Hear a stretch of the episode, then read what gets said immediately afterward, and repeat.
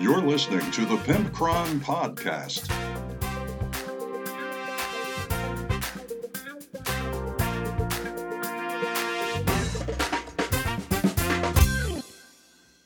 Welcome, one and all, to episode 226 of the Pimpcron Warhammer podcast. We are brought to you today by my beautiful, good smelling, sexy, adorable, fertile, very well endowed Patreon patrons. Thank you all so much for supporting the show. You can support the show at patreon.com slash pimpcron. We're also brought to you today by panhandle3d.com for 3D printed terrain and miniatures. And uh, they also do all sorts of stuff engraved tumblers and uh, dice trays and all sorts of stuff you can get custom and i believe our code shorehammer is still good for 15% s-h-o-r-e-h-a-m-m-e-r one word for 15% off your order and gamemat.eu for pre-painted terrain and stl files and uh, of course game mats and that's 10% off with event 10 so, what are we talking about today? Well, we are discussing several different things. Wow, what a shocker. You came here for just one thing, but guess what? It's a multi pack. That's right.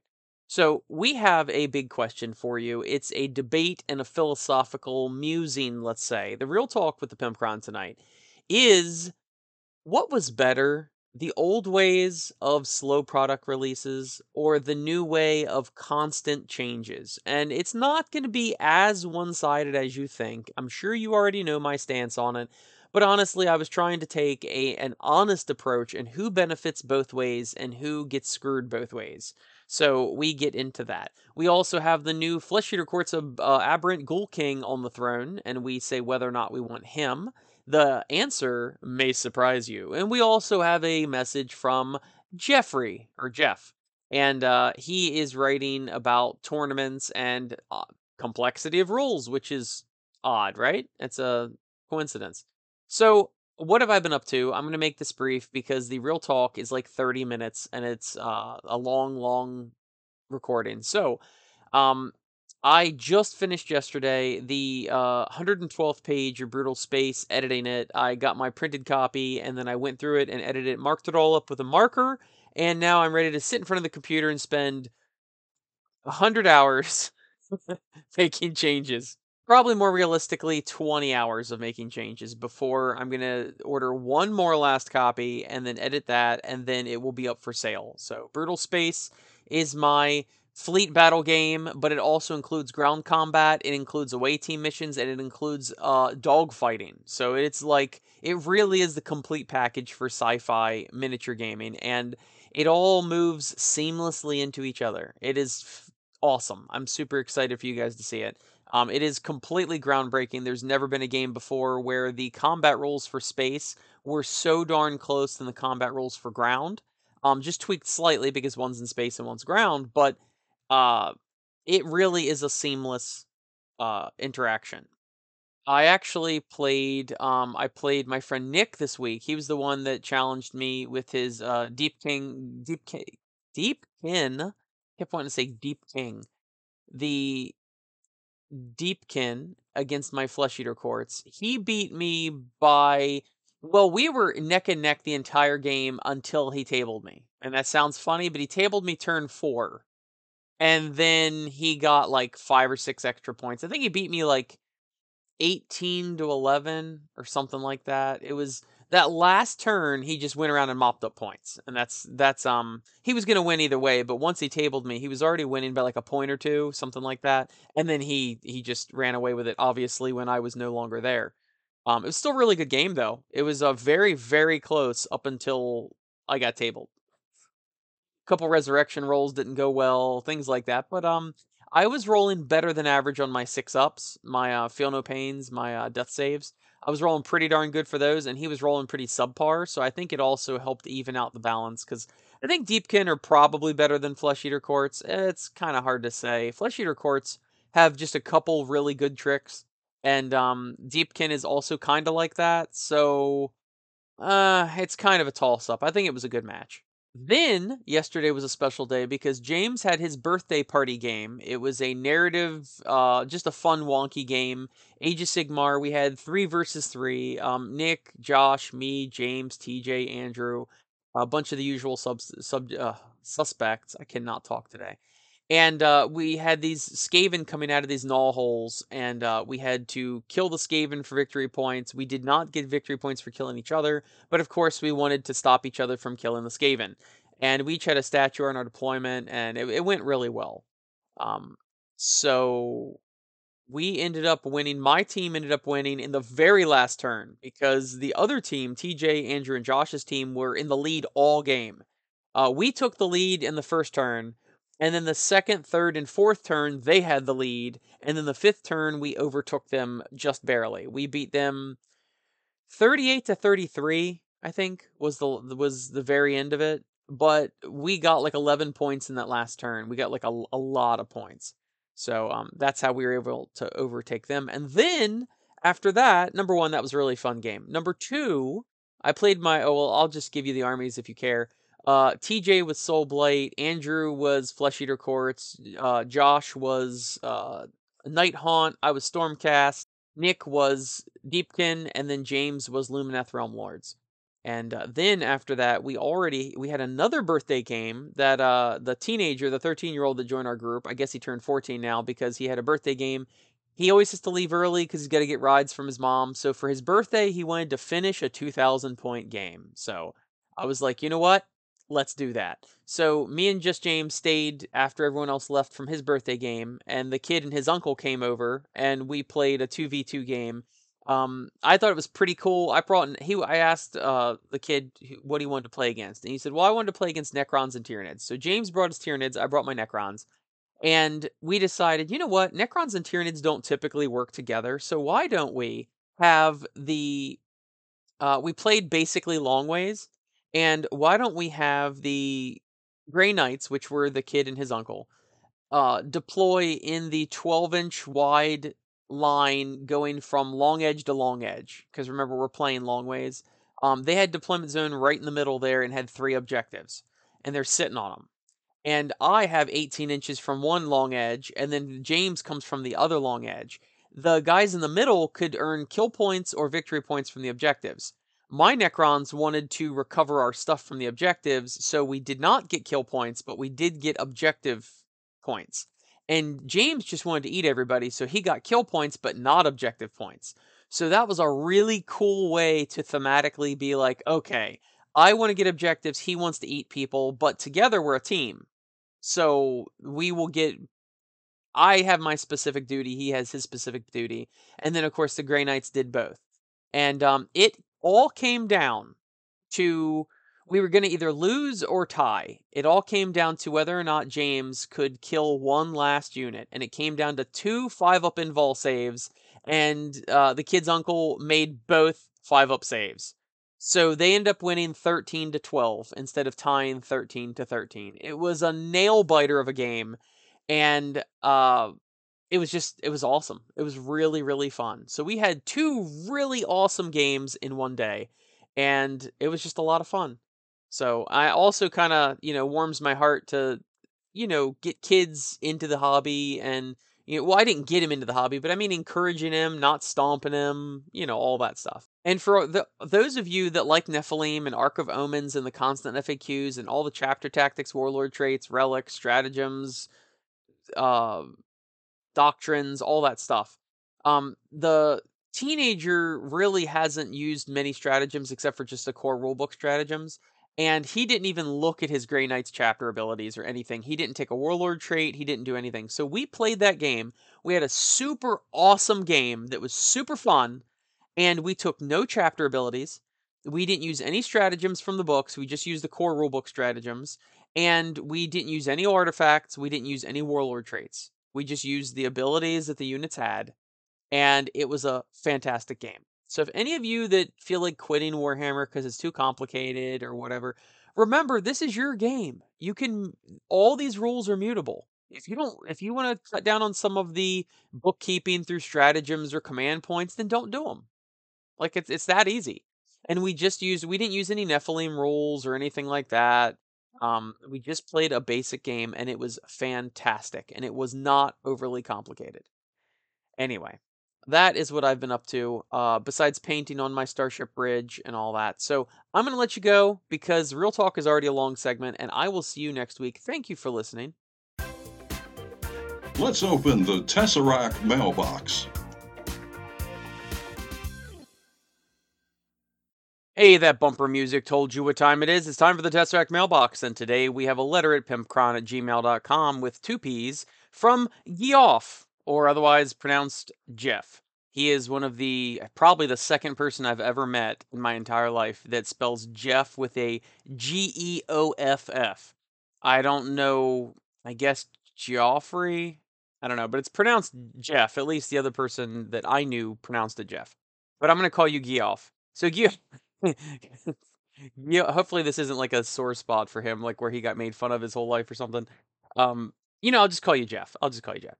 Good morning, pimp, or whatever time it is for you right now. My name is Jeff, and I really like your podcast. It is really hard to find a show that isn't just competitive shit. I only play, I only play Space Wolves, so any episode about another army is no use to me. Well, I mean, it could be used to you if you were really competitive. I was thinking the other day, I think I'm done with tournaments until 10th edition comes out. Maybe that will be less complicated. I'm fine with the rules right now, but most tournaments don't give you much time to play each round, so I'm rushing around trying to keep everything in mind. I don't have a local club and I travel for events within two hours of home. Casual play is not an option for me, unfortunately, but I do like the casual or hobby focused discussion. Anyway, I always wanted to say that your I'm sorry. I also wanted to say that your interview with yourself was hilarious. Feet pics, lol. I guess that's all I have to say later. And then it says Jeff. So thanks for writing in, Jeff. Um, I do not play many tournaments. I typically only play uh, two tournaments a year, and I know I'm going to get my ass handed to me. It's not really a big deal. I just know it's going to happen. And uh, this year, I actually did a similar decision. I was like, you know what? I'm not really enjoying this uh, Nephilim stuff. Not really enjoying the current grind of all the competitive stuff. So we've instead decided to, instead of going up and playing tournaments that meet with other game clubs, like from Shorehammer or whatever, this year we're just playing pickup games and doing casual stuff. And I think we're all going to enjoy that much, much better than just paying to have our ass handed to us at a tournament. Now, specifically, you're saying that you don't have enough time during each round, and I do understand that because even for Shorehammer and everything, it's a pretty tight schedule. The reason for that, and you probably know this, but the reason for that is if most tournaments are three rounds. So if you're going to play three rounds and each game is like two or three hours, that's nine hours, not even including lunch, not including time between rounds. You're talking about like an 11 hour day when it's all said and done. And at least my tournaments, we don't like to uh, we don't like to have them go on too long because we have other events and things at night. So, and also people get tired. By the third game, I know usually when I'm in a tournament, by the third game, I'm like, F this. I don't care anymore. And if, of course, by that time, I've probably been tabled twice. Um, yeah, I, I notoriously roll bad, like really bad. When I'm trying, I'm trying to win. Yeah, I, I don't I don't usually roll that well, like for a tournament. But um, because I I took the Crusher Stampede one year, and uh, I think it was last winter, and just got my butt handed to me. I couldn't make any. My Tyrannofex that had all those Strength ten or whatever shots, uh, couldn't hit anything. Couldn't hit a single thing. So that was that was fun. Anyway, uh, I don't know what 10th edition is going to bring, and hopefully it is less convoluted and complicated. And I do really feel for you with the whole complications of your chapter, your artifact, your warlord, your stratagems, your secondaries, your oh my god, it's just there's so so many rules. So hopefully you find some sort of middle ground. But I do appreciate you listening to the podcast, and thank you for the compliments, and thank you for enjoying what we do talk about because this podcast is a little more like uh, we're just friends chilling out right? We're talking about warhammer talking about models talking about gaming talking about hobby just just general friendly hangout. Um, i don't like to go into tactics a whole lot even though i really enjoy tactics. Tactics is what i'm most into as far as gaming. But the problem is especially in this six month cycle I like to keep all of my episodes pretty evergreen. Like you can go back and listen to them years later and anything beyond general tactics is not evergreen. you're going to end up uh, you're going to end up like, oh, this is the tactics for this book right now, or oh, this is the tactics for this book under Nephilim, and then six months later, nobody's going to listen to that episode because why would they? Because it's not relevant anymore.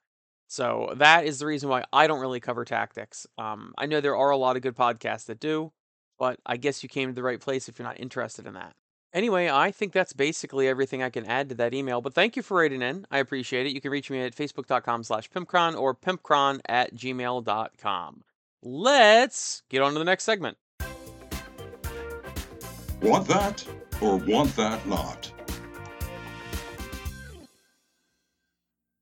Hey, weary traveler, why don't you come down and sit here with me, rest a spell, and I will weave the tale of the Abhorrant Ghoul King with Crown of Delusion and whether or not I want that. Now, you guys probably know I do pl- uh, play Flesh Eater Courts, and I do have a Ghoul King, a Ghoul King on Terrorgeist, and then the other guy, the Archregent. I do have those models. This is just an Abhorrant Ghoul King. Now, he is an Abhorrant Ghoul King with a slight twist. He is on a uh, he's on a throne. He's a pretty cool looking model. He's on this like stone throne, and his sword and his uh, his crown are all like corrupted and and uh, pitted and rusty and all that. It's pretty cool.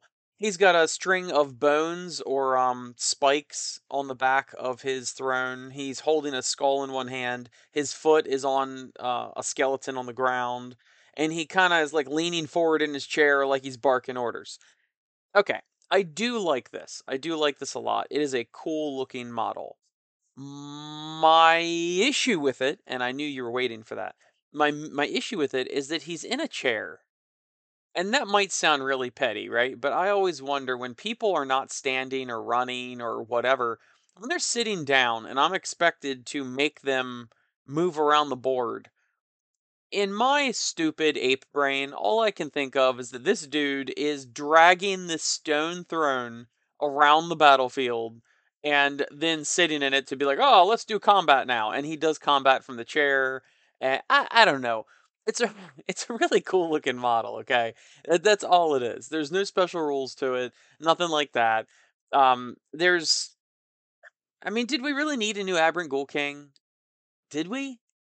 I don't really think so. The Ghoul King actually looks pretty cool. Um, so I, I don't really see the the purpose behind this model. You know what we could use though is another character. We could definitely use another character for Flesh Eater Courts. That that army only has two monsters, like five heroes, and then three other units. I think that's it. Like they they're not a very fleshed out army at all, and I really think we could have used um some sort of different hero for sure. Um, so I feel like this was a missed opportunity. I don't know why they would decide to just make a different version of the model that already exists. I, I don't know, especially on a throne. He does look cool, but is he dragging it? It's like different. Like um, the guy on the palanquin, the Nurgle guy. Um, is it Epidemius or something? The guy that um like writes down how many people have been plagued or whatever, he's on a palanquin carried by Nurglings. Okay, that makes sense. He's sitting down. He's big and fat, right? He's sitting down, but he's being carried by something. Okay, that makes a lot of sense. I mean, put a different way, nothing says agile leader of my flesh eater courts than a dude dragging a stone throne. I don't know. Call me a weirdo if you want, but I just have a hard time when people are sitting down or whatever thinking about them dragging a throne on the on the board. So to me, $35 for this quote unquote special edition model is not worth it. I already have an Abhorrant Ghoul King. This one looks pretty cool, but it's not different from anything I already have. And I'm not one of those people that buy models just to paint them. So really I see no reason for me to buy this. So uh, as cool as the model does look, $35 is an absolute no-go for me. That is a want that not. Now it's time for Real Talk with Pimpcron. Hey, you've reached Real Talk with the Pimpcron, and today I wanted to discuss whether or not it is better for the company to issue as many changes and impermanence in the game as they do currently, Or is it better for the community and the game itself if things have more permanence? Now you might be saying, "What what are you talking about, Pimpcron?" And I'm sure you often say that when you're listening to the podcast, but permanence, right? What is that? Well, we used to have lots of permanence because we didn't live in an ever-changing digital world of consumerism and things like that. And I'm not trying to sound like a hippie, it's just true, right? Um fewer movies came out, fewer TV shows came out, fewer editions of rule books came out. Everything was just slower, like the 2000s and beyond. When I started Warhammer in the 5th edition of Warhammer 40K back in 2009-ish, I don't know if it was 2009, 2010, 2008 somewhere in there, but I uh I was using a 3rd edition Necron codex because that's the only codex they had. It was like a 10 year old codex. Editions lasted roughly five years for 40k. I can't really speak to fantasy because I didn't really I didn't really play fantasy. But what I'm saying is once you bought that codex, you were golden for five to ten years with this with that codex. And there's pros and cons to that. There's pros for the players and cons for the players. And there's really just cons for the company in that respect. We'll go over the slow pace of thing the way things used to be first. Let's talk about the cons for the company. Obviously, the fewer books you're putting out, then you're making less money, right? Because typically you don't add new models until you have a new codex for an army, and you don't typically uh, have a spike in sales unless you're selling a new book or a new model or whatever. So my Necrons only had like very few units. It was not a super fleshed out. Uh, there was no wraiths.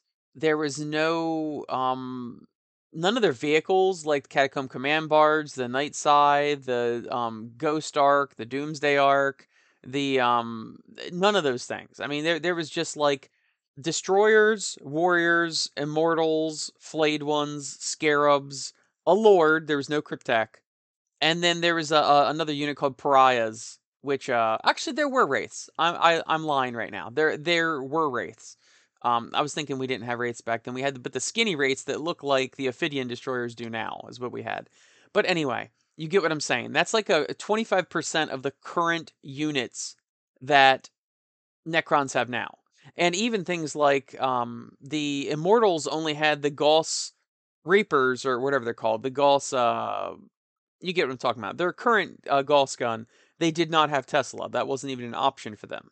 So clearly, if there are so many books that are 10 years old, Games Workshop has not received a spike in sales for them in quite some time.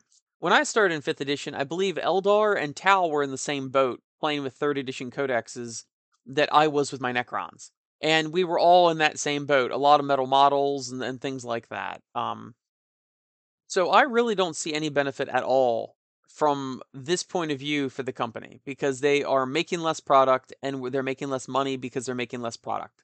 There's no constant grind of new material. And if there was, it was like um man, it seemed like they had to release like a couple models every quarter or something. It wasn't like, you know, a couple boxes a quarter for new models and stuff like that. It was not the constant churning they do now. I see no positives for the company at all in that regard. Okay but there were positives for the players. The players had the same book for a decade. Now, that is, I know what you're immediately thinking is that sounds really boring. But I think there was a few side effects to that that actually maybe secretly benefited the company and it certainly benefited the players. So when you're talking about permanence, it's like, hey, this company puts this thing out and you know you can invest in it for a while, right? It could be a couple years, it could be it could be a decade for all I know. Um, but once you buy into that book, you know what you're getting. And that is permanence in gaming, right? Same thing with the 5-year editions. You knew what you were getting into, you knew how combat worked, you knew how magic worked, you knew all those things because you had half a decade to learn it. You had all the time in the world to learn it. And your army was stable. They weren't issuing new rules every six months. They weren't issuing really any FAQs or erratas, which does have its own negatives, but we won't get into that right now. But you had a stable rulebook. Now, the there's issues with that, of course, but we'll get into that when we talk about the um the lack of permanence that we have now. But the positives of that, that I think a lot of people don't pay attention to, is that you knew your army inside and out. And while that might get a little boring, it did that that boredom did spur people to try different lists. You'd be like, "Man, I've played the meta list for this army dozens of times. I'm getting bored now. So what I'm going to do is I am going to make a completely different list. I'm going to buy more units in that army, uh, different units than I already had, and then I'm going to try different playstyles with this same army instead of just doing whatever the meta or the competitive list is, right?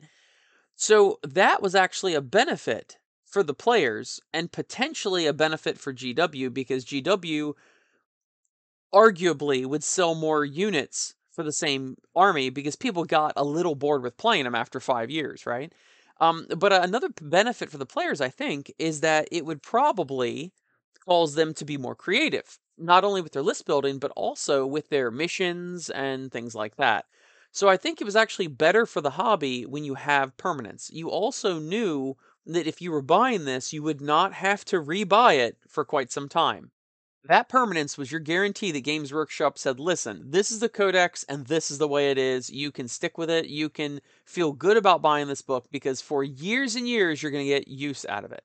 Now, that arguable boredom of playing the same army all the time um, has some technical positives to Games Workshop because if you did get bored with your army, what would you do? You would probably buy another army, right? because you're bored with your one army, but you still want to keep playing. Okay, so you've bought all the units in your army. You've got your 5,000 points, three of every unit, whatever. You they've maxed out your budget on this one army. Then you're still bored. Okay, you're in year three out of five for your codex. Well, then you might actually just start a different army because now they're allowing you to branch out into a different army because you're bored with the one that you have. And this is going to sound like a weird argument. I get it. But just hear me out. So now they're spurring you to invest in another army, but it is an actual good investment. Even if you are in year three of five for the current edition, it might still be five more years until that army gets a new codex because the editions were so similar up until 8th edition that really a lot of it was, well, actually up until 6th edition. 6th edition was uh, incorporated a lot of changes. But just a new edition coming out didn't mean that you were getting a new codex like we do now. So your investment in that second or third army really was a good investment because you bought the book one time and then you bought whatever uh, units you wanted and you could invest in learning that army because it was permanent. It had a couple year lifespan of things that you could actually do with it and use, okay? So I think secretly that might have been beneficial to Games Workshop because the more invested people are in the hobby, not only in one army, but multiple armies and thousands of dollars and all that, I think they're going to hang around and keep playing. I think it was also benef- beneficial to the players because it increased creativity in list building, it increased creativity in mission writing, and it allowed them to invest in different armies and actually learn the army because they knew even with all the broken bits and all the overpowered bits, they knew that they could invest in it because it was permanent, at least for a couple years, and it was a good investment. I think, in a lot of ways, that is a lot better than what we currently have. A major downside to this is that the armies that were really good in tournament play were really good for a long time. I know Grey Knights had their day in the sun in 5th edition. Oh man, Grey Knights and Blood Angels when I first started were like the cre- creme de la creme. I mean, they were the best. If you wanted to cure your constipation, they were the ones to go to. You're like, hey, Blood Angels, Grey Knights, guess what? I would like to be abused on the tabletop. And they would do it. They would gladly, gladly do it. Um, Five Up Feel No Pain from that stupid Chalice, and the Grey Knights had the baby carrier come out, and it was just, it was nuts. But the tournament scene did struggle because if you played Tyranids, if you played Demons, if you played a lot of these armies, you were just bottom tier for a decade. like, sorry, there's nothing you could do about it. So that is the major drawback. Now, it's only a drawback if you play tournament. For me, I don't give a crap. I honestly don't. If they went back to the old version, um, I would obviously not want the same armies being top tier every year at Shorehammer. So what I would end up doing is changing the missions. I would change up the meta of Shorehammer each year. I'd get more creative with the tournaments. And I would be like, oh, you know, now you can, instead of two troops you got to take one troop but you have to take three elites or whatever you know and i would i would change the force org uh, man, mandatory force org and things like that so that people would have to change the meta every year and then of course you know what doesn't work in the normal meta might work better in a different meta so that's that's how I would do it. And I think a lot of tournament organizers would too, because they'd be sick of seeing Grey Knights or Blood Angels or whatever just win year after year after year. As much as errata and FAQ can be annoying because they're constantly changing points, they're constantly fixing things. It is really a blessing because in these olden days, that was the problem is that if you didn't have a rule clarification, right, then wh- what do you do? Like TOs and players actually had to take it upon themselves to fix those rules and go, okay, this is the way we read it. This is the way we interpret it. Because Games Workshop was completely zipper lipped on the whole thing. They were not going to tell you jack all about how they wanted you to play it because I guess they didn't care. I don't know. I like they I think they always like to try to take a laissez faire stance towards this stuff. But that was also pretty rough. Not only were a couple armies on top forever, but also if your codex was not good, it was not good forever. And if there was any rules discrepancies, it was entirely up to the players and the tournament organizers. So, as much as I get frustrated with FAQs and uh, errata, it is actually a blessing that they do try, quote unquote, to balance things and change things up. Now, let's look at the way it is currently with all of the impermanence. And that's what I, ta- I talk about all the time everything is impermanent now. Everything is disposable. Like back in the day, if your refrigerator stopped running, you would go hire a refrigerator repairman and he would stop by and he would fix the refrigerator you have, right? Um if you had any appliance or anything break or if you had your shoe bust, right? Now this is before my time. This is before any of our times. But back in the day, things had a lot more permanence. If you had a shoe bust, you know, like um the sole of the shoe bust, you'd go actually get the shoe fixed. You wouldn't just buy new shoes.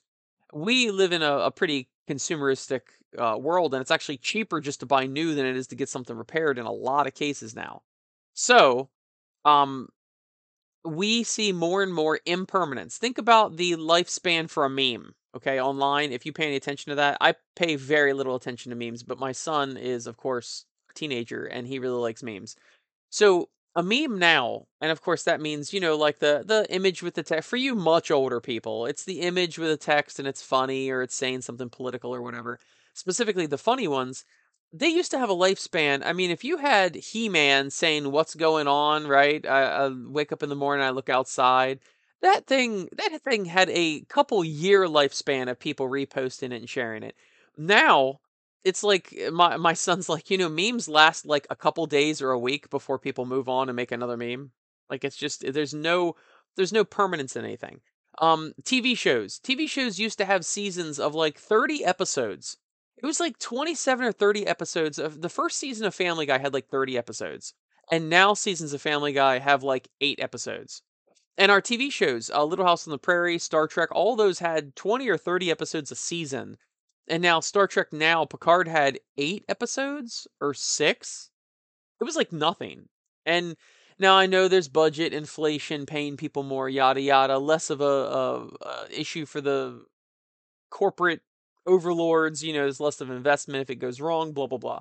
But we're dealing with impermanence all the time in our life. What about Nobody owns media anymore. No one buys DVDs or Blu-ray or whatever. Oh no, we just have Netflix. Well, the problem is is you don't own any of that. Right now, I can I don't care if the everybody sa- suddenly says Star Trek is of the devil and you can't watch it anymore and they ban it on every streaming platform. I'm just picking some ridiculous situation, right? I own all the Star Trek series on DVD every season, except for the original series because I don't like that. But all the other ones, I have every single season on DVD. So nobody could ever, unless they came into my house, beat me up, and took all my DVDs, they could never tell me I can't watch that again. But if you're relying on, let's say, Netflix, guess what? I don't think Star Trek's on Netflix anymore. So I guess you just don't watch it, or you have to pay monthly for Paramount Plus or whatever. Like this is a bit of a, a tirade and a rant, I get it, but it's the truth. Like we deal with less and less permanence all the time. And things are not a great investment a lot of times.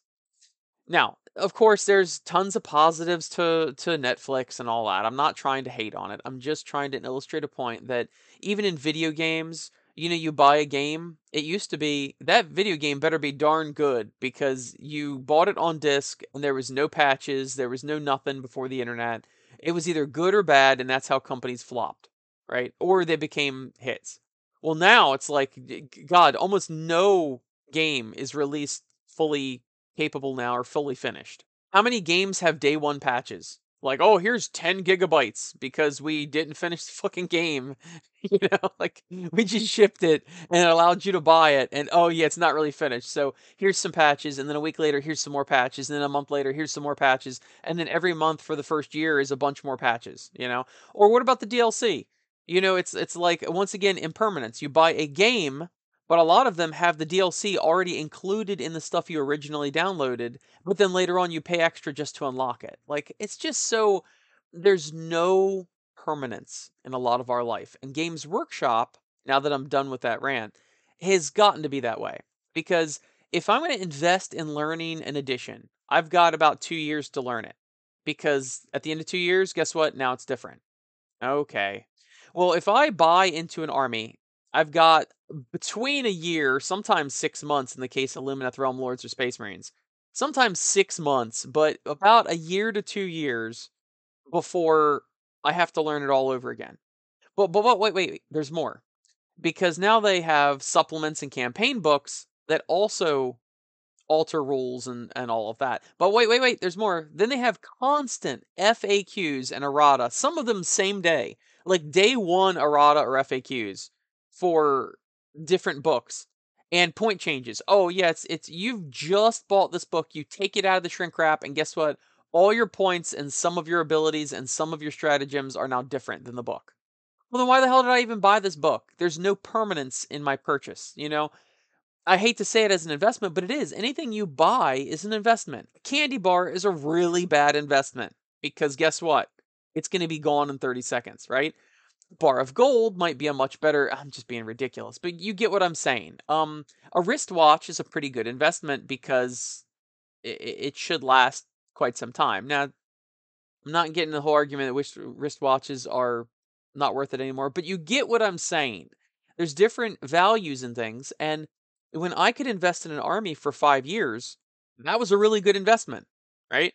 If i can invest in learning the rules learning the edition buying the models all that but now, if I only get six months to two years on a book, that's a much worse investment and it's not as permanent.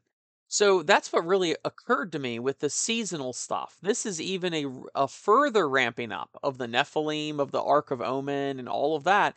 It's a further ramping up of the even higher level of impermanence in our books. So now, not only do I have day one FAQs, and I've got day one errata and day one points changes, but then I've got points changes, I think, quarterly and FAQs quarterly, and then I've got season abilities every six months. And then sometimes a campaign book will change one of my data sheets. And I'm like, oh my God. Like, I can't, I, I just can't. I'm sorry, I just can't. Um, now, Age of Sigmar is not as bad as 40k. Age of Sigmar does have seemingly longer than two years. I think my Flesh Eater Court book is like four years old or something. You you do get some more benefit out of that, but a, a 40k is like a meat grinder for your wallet. So what's the good part and bad part of that? Well, the good part is Games Workshop is uh, taking their wheelbarrow full of cash all the way to the bank. And I think I said wheelbarrow, but it's wheelbarrow anyway to the bank. Uh, piles of money. They make tons and tons and tons of money. And just like our video games now, they're sometimes poorly edited, they're sometimes poorly conceived, and they say, oh, we'll fix it in post after we have their money. Just like the video games, none of this is permanent anymore. It's just cash grab, cash grab, cash grab. But what are the negatives to that? Well, a lot of people don't buy more than one army if they're new players anymore because of the impermanence of learning their rules and even the ability to what do I have 6 months to 2 years to actually play this army? How often do you play? A lot of people play once a week or twice a month or once a month. Some people play once every 6 months because of where they live or whatever. Well, I'm certainly not going to buy two armies if I play every 6 months because I'm going to barely be able to play this army. I'm going to play this army what? Four times, four, eight times before I have a new book coming out. It's just not worth it at all. The investment is not worth it. I'm fortunate enough, at least, that I play pretty much every week. I mean, I, I probably, I bet I play 50 Warhammer games a year, I bet. Because some weeks I may not play at all, but then other weeks I play twice. I'm, I'm willing to bet I play 50 games a year. So I do get my use as, as best I can out of these books. But a lot of people don't. So while Games Workshop does get all of that money for new books, new models, new FAQ, uh, new uh, supplements, and all of that, and constant changes, and then of course the spikes when they're like, "Oh, this FAQ makes this unit good. This FAQ makes this army good." They get spikes in sales, and they can manipulate that. I 100% get why they're doing it. 100%. They're a corporation. They got to bleed you dry as hard as they possibly can. Okay? Completely get it. But is there any benefit to the player? Well, there actually is benefit to the player. Like I mentioned, the FAQ and the erratas are very helpful for competitive play. Very, very helpful for competitive play. As well as the seasons are very helpful for competitive play because they can actively manipulate if an army is better or worse, right? Armor of Contempt for six months. Now we've got no Armor of Contempt, right? That made Space Marines better in the meta, and then it made Space Marines worse in the meta, basically. Um, you can tweak all those sorts of things, and I totally, totally get it. It's definitely better for the competitive scene. And for the casual scene, it's neither here nor there, really, because you can play with Nephilim, you can play with Ark of Omen, or you cannot play with it. Who cares? But I think it also helps keep the players engaged. Remember, nowadays we've got a million TV shows, a million video games, a million apps, a million notifications on our phone, a million emails in our inbox, we have a lot of things tr- vying for our attention. So the longer they can jingle the keys and go, here's your brand new book. Isn't this nice? Ah, okay. Oh God, I think they're getting bored. Hey, hey, hey, it's different points now. Look, this unit's different. That unit's different. Ah, okay. Oh God, I think they're losing interest. Oh, uh, hey, FAQ, listen, this rule acts different than you thought. Ah? Oh God, I think they're losing interest. Uh, six months. This six months, you ignore one AP. Huh? Is that good? All right. Oh, wait, wait, wait. No, no, no, no, no. Uh, I think they're losing interest again. Like, and that is basically how it seems. So for tournament players, this has never been better because it's a constant changing. You don't want one army on top all the time, competitive wise. I definitely get it, and I think it's a great thing. For casual people and players in general, the lack of permanence is a constant grind on your wallet. and It's a constant grind on your mind now we've got all new stratagems. We've got all new secondaries. We've got all new, oh my god, just trying to keep up with all of this is insane. So, I think that the number of people that are doing more than one army if they're new players is reduced because it's such a constant jingling of the keys just for your one army that you might start a second but you're not starting a third. It's that sort of thing where it's just it's constantly changing and stimulating you. Now, whether or not they can keep this up and whether or not people will eventually get burned out, I don't know. I've heard many, many grumblings about people that are getting sick and tired of the constant changes for tournament play. But I hang out in more casual circles, so that makes sense, right? So, in conclusion, Games Workshop is making a ton of money and they're constantly manipulating the tournament scene to keep not just one army on top, right? With all these new books coming out, then basically every new book is the army that's on top now, which I get it. Every army should have their moment in the sun and all that. And players are able to constantly engage. There's something new to learn, there's some new way to try it or use it, or a new, oh, this unit's much cheaper now, so it's worth taking, blah, blah, blah. I get that the competitives and Games Workshop are definitely benefiting from this new version of lack of permanence. But the casual gamer that doesn't care about any of that, it can be very frustrating for them because they just want to play a normal game. They don't want to keep up with all the FAQs and all of that. It's just a real pain in the ass, is what it is. And I think it leads to a lack of mission creativity because uh they they're still stimulated trying to deal with all the new changes in their army. They're like, you know what, let's just play a normal game. Like a normal mission that you roll for or you come up with because I'm not doing anything wonky because my army I barely have a handle on. And both players are probably in that same boat. I think it also leads to a lot less creativity and list building because if you're focused on whatever's the new hot thing, you're probably going to take a meta list. And if you're taking a meta list, there's usually only one or two really best builds for an army. There's not five or six different really best builds, right? So you're probably not going to be experimenting with lists as much as you would if, let's say, your codex was five years old and you are bored. I think um, I think there's a lot less creativity personally because I think players are overstimulated and they don't have the time to get bored enough to be creative. Also, this impermanence creates a feeding frenzy because these players know that, oh my god, if something's good now, I need to use it right now. I need to use whatever is on top right now because in six months, it's going to be over with. In three months, it might be different points, right? If Games Workshop sees that something's like really good, they're going to increase the points on it. That's just what's going to happen, or they're going to or they're going to nerf it into the ground.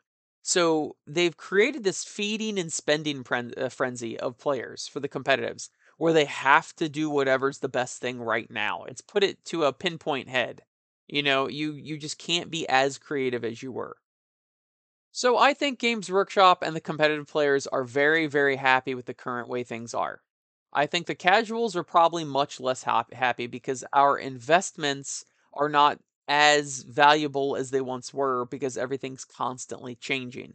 And then you have to make the conscious decision to ignore whatever, oh, we're not playing Nephilim. Oh, we're not playing with Ark of Omen rules. Oh, we're not playing, we're just, just not doing it. Uh, we're just using the rule book or whatever. Um, so you're to have to make that decision if you're a casual player. Um, we just played a game yesterday and we played only core rulebook stratagems, no chapter tactics, no artifacts, no warlord traits. We are playing with a 13 year old and he doesn't know all those rules. But the point is, is that we had a fantastic game, which I've already discussed in the intro. A fantastic game and didn't use any of that. No secondaries, no nothing. And it was a nail biter of a game that turned out great. We all had fun. And then I'm thinking, well, if I can have this much fun without calculating, oh, uh, a command point here and uh, I'll spend a command point there, and oh, I got, I got a, uh, three victory points at the end of the movement phase, oh, a two victory points at the end of the battle shock phase, one victory point in my command phase. Did I raise the banner on that? Oh my god. If I can have so much fun without all that bullshit, then what is it giving me? What is it adding to my game? In my humblest of opinions, I think it's not adding anything to my game. It's jingling of the keys and it's stimulation. I get the competitives like it. I am not a fan of it at all. And I think that's my conclusion. So I wish things honestly would be middle ground. I don't want to wait five years for a new edition or, or five or 10 years for a new codex. Really, I'm not that interested in that. But if we could push editions to, let's say, three or four years, so you'd get three or four years out of a codex, I would be so much happier. And if we would stop with the seasonal bullshit, I hate that. The seasonal bullshit, in my opinion, would have to go. If you want to do FAQs and errata, cool. If you want to tweak some stuff here or there, okay. But the constant churning of new information is just exhausting, frankly. Let me know what you think. What do you think is a good time frame for the lifespan of a codex or the lifespan of an edition for you to get your value out of it, get your money out of it, ignore all the seasonal stuff, forget Nephilim and all that. Just if you buy a book, how many years do you want to be able to use it before you have to buy the same book over again with some tweaks? You let me know, pimpcron at gmail.com, facebook.com slash pimpcron. And if any of you have something serious to say, then I'll put it on the episode. Anyway, thank you to GameMat.eu and Panhandle3D.com and all my beautiful, sexy, good smelling Patreon patrons. They are super doable, by the way. They're like really hot. Anyway, I'll see you next episode.